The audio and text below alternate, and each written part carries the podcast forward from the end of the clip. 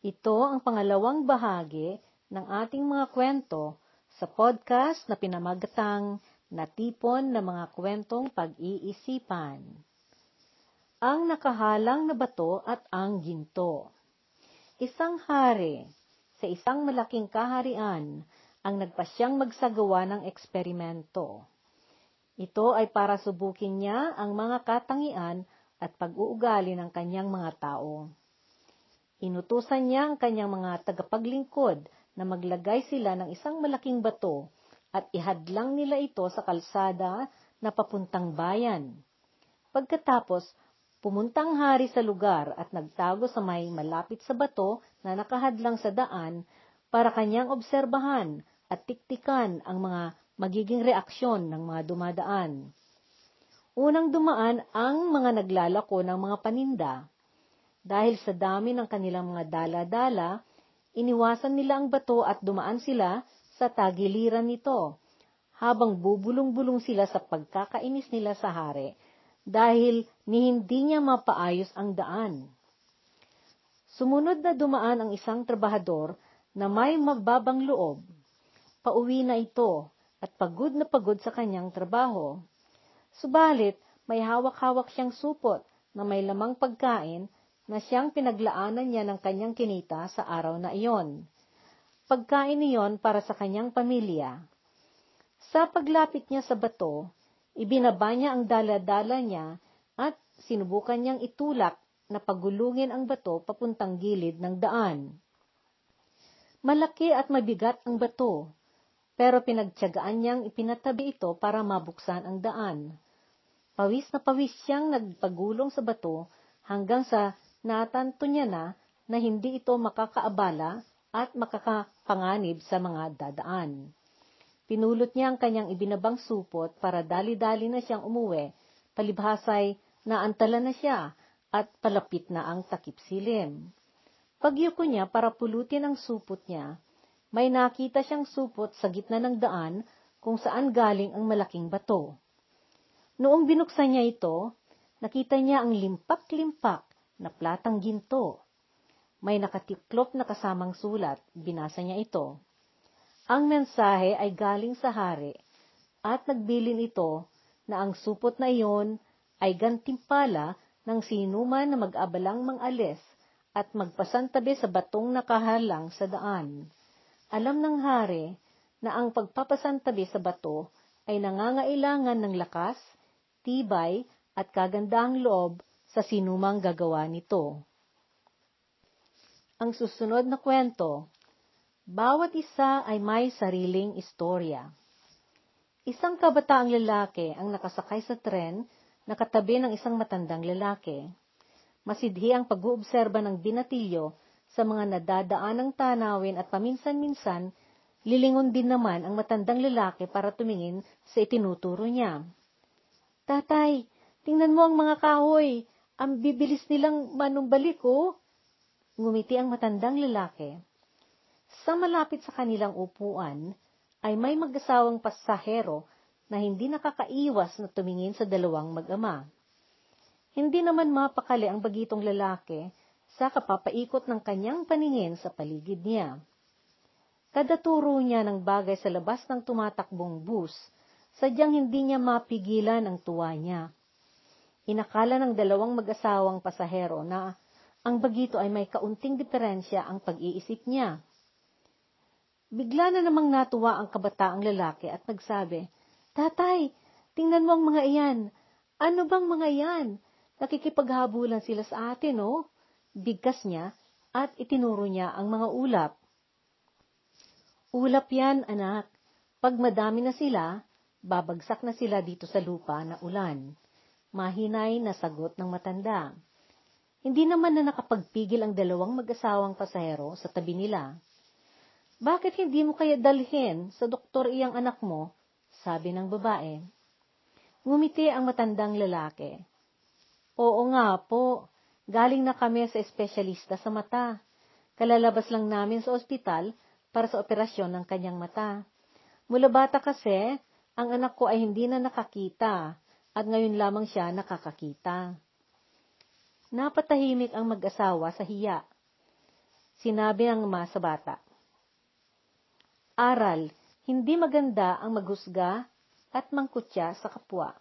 Hindi natin alam ang pinagdaanan ng bawat isa at bago tayo manakit ng luuben ng isang tao, subukin muna nating ilagay ang sarili natin sa katayuan ng taong hinuhusgaan natin.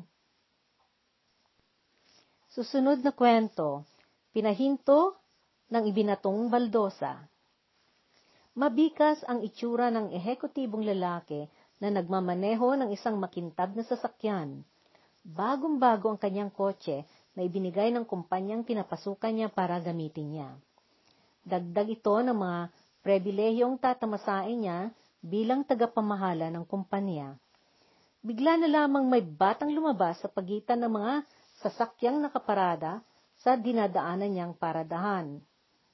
Lumipad ang baldosang naibato sa direksyon niya at tumama ito sa pintuan ng kanyang kotse. Kaagad niyang pinahinto ang kotse at binalikan niya ang pinanggalingan ng baldosa. Galit ang lalaki at linapitan niya ang batang nakita niya na lumabas sa pagitan ng mga kotse. Bakit mo ginawa yan? Tingnan mo, sinira mo sa ginawa mo. Takot na takot ang bata na itsurang labis na nalungkot. Napaluha ito. Ikinalulungkot ko po, sir. Wala kasi akong alam na ibang paraan na pang panghingi ng tulong. Hindi pinapansin ang aking paninigaw na panghihingi ng tulong kaya napilitan akong nambato ng anumang maibato ko. Napaiyak at napahikbi ang bata. Ang kuya ko po, nahulog sa tabi ng daan ang kanyang wheelchair at malaki po ang sugat niya. Di ko po siya kayang buhatin. Parang awa niyo na, sir. Pakitulungan po ninyo akong magpaupo sa kanya, sir, sa kuya ko sa wheelchair niya. Natinag ang loob ng ehekutibo at nawala ang kanyang galit. Kaagad na sinamahan niya ang bata na pumunta sa kapatid niya na nangangailangan ng tulong.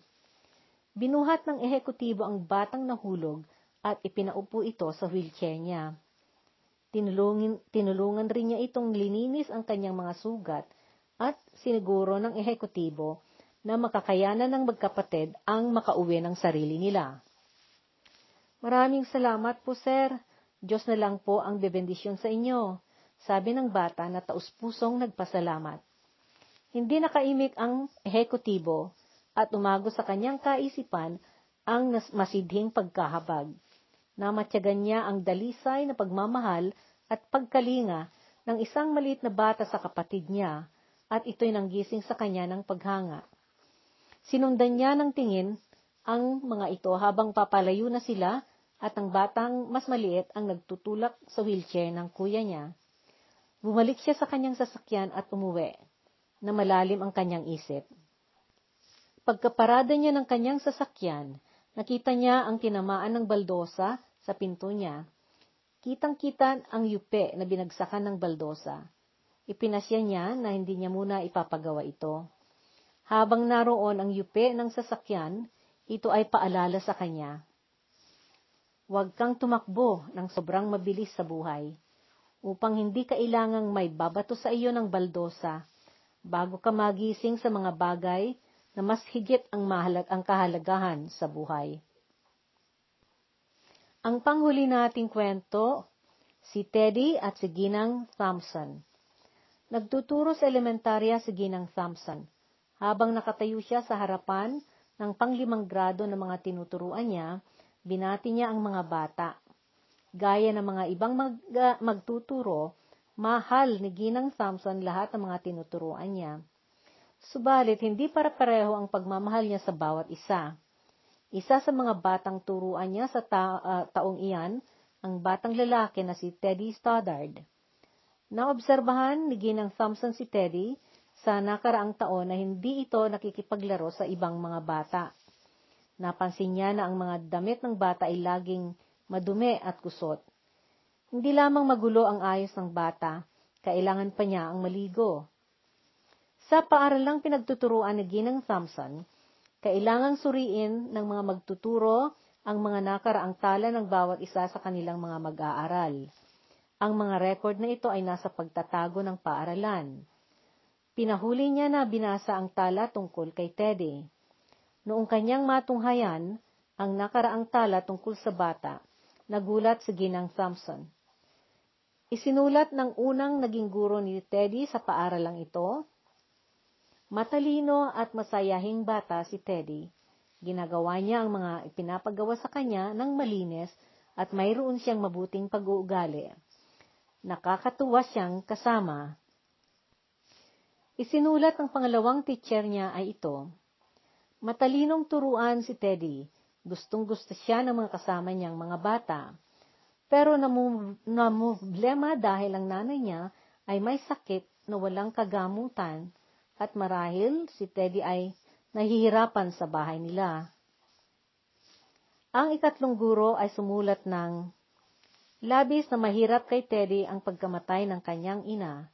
Ginagawa niya lahat ng mga makakaya niya pero walang gana ang kanyang ama. Hindi magtatagal at maapektuhan ng bata sa estado ng bahay nila kapag walang maisagawang pangwasto nito. Ang isinulat ng pang-apat na guro ay ganito. Mapag-isa at tahimik at walang kibo si Teddy. Wala siyang gana o interes na magbasa. Wala siyang madaming kaibigan at minsan siya ay inaantok at natutulog sa klase. Naunawaan ni Ginang Thompson ang dahilan ng pagkasalimuot ni Teddy at nakaramdam siya ng pagkakapahiya sa sarili. Naalala niya noong nakaraang Pasko, noong nagbigay ng regalo sa kanya ang kanyang mga mag-aaral. Lahat ng kanilang mga regalo ay nabalot ng maganda at mayroon pang kasamang laso. Maliban kay Teddy. Yung regalo ni Teddy noon ay nabalot sa nagamit ng papel ng supot. Nagalintana noon si Ginang Thompson noong buksan niya ito sa harap ng klase niya. Natawa ang iba sa mga bata noong buksan niya ito.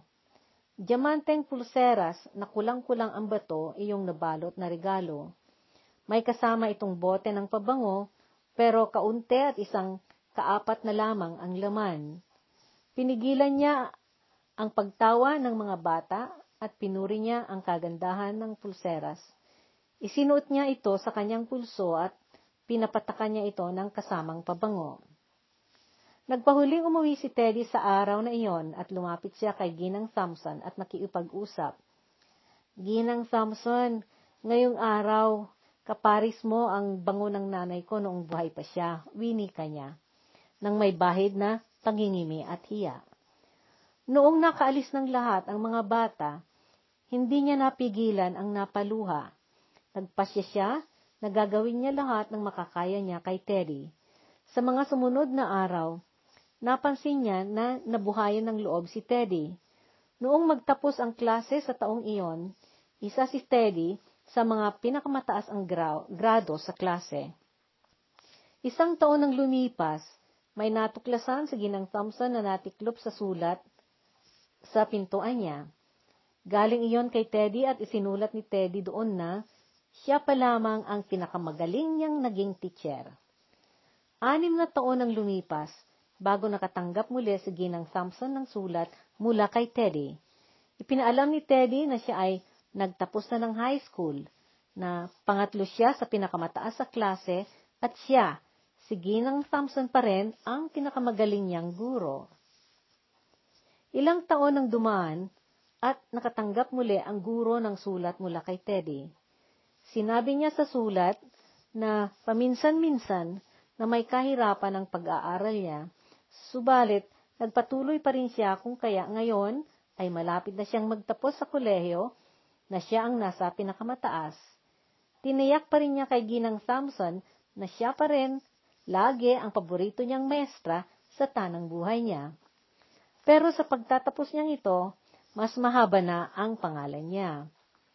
Ang sulat ay may pirmang Theodore F. Stoddard, MD, o Doktor ng Medisina.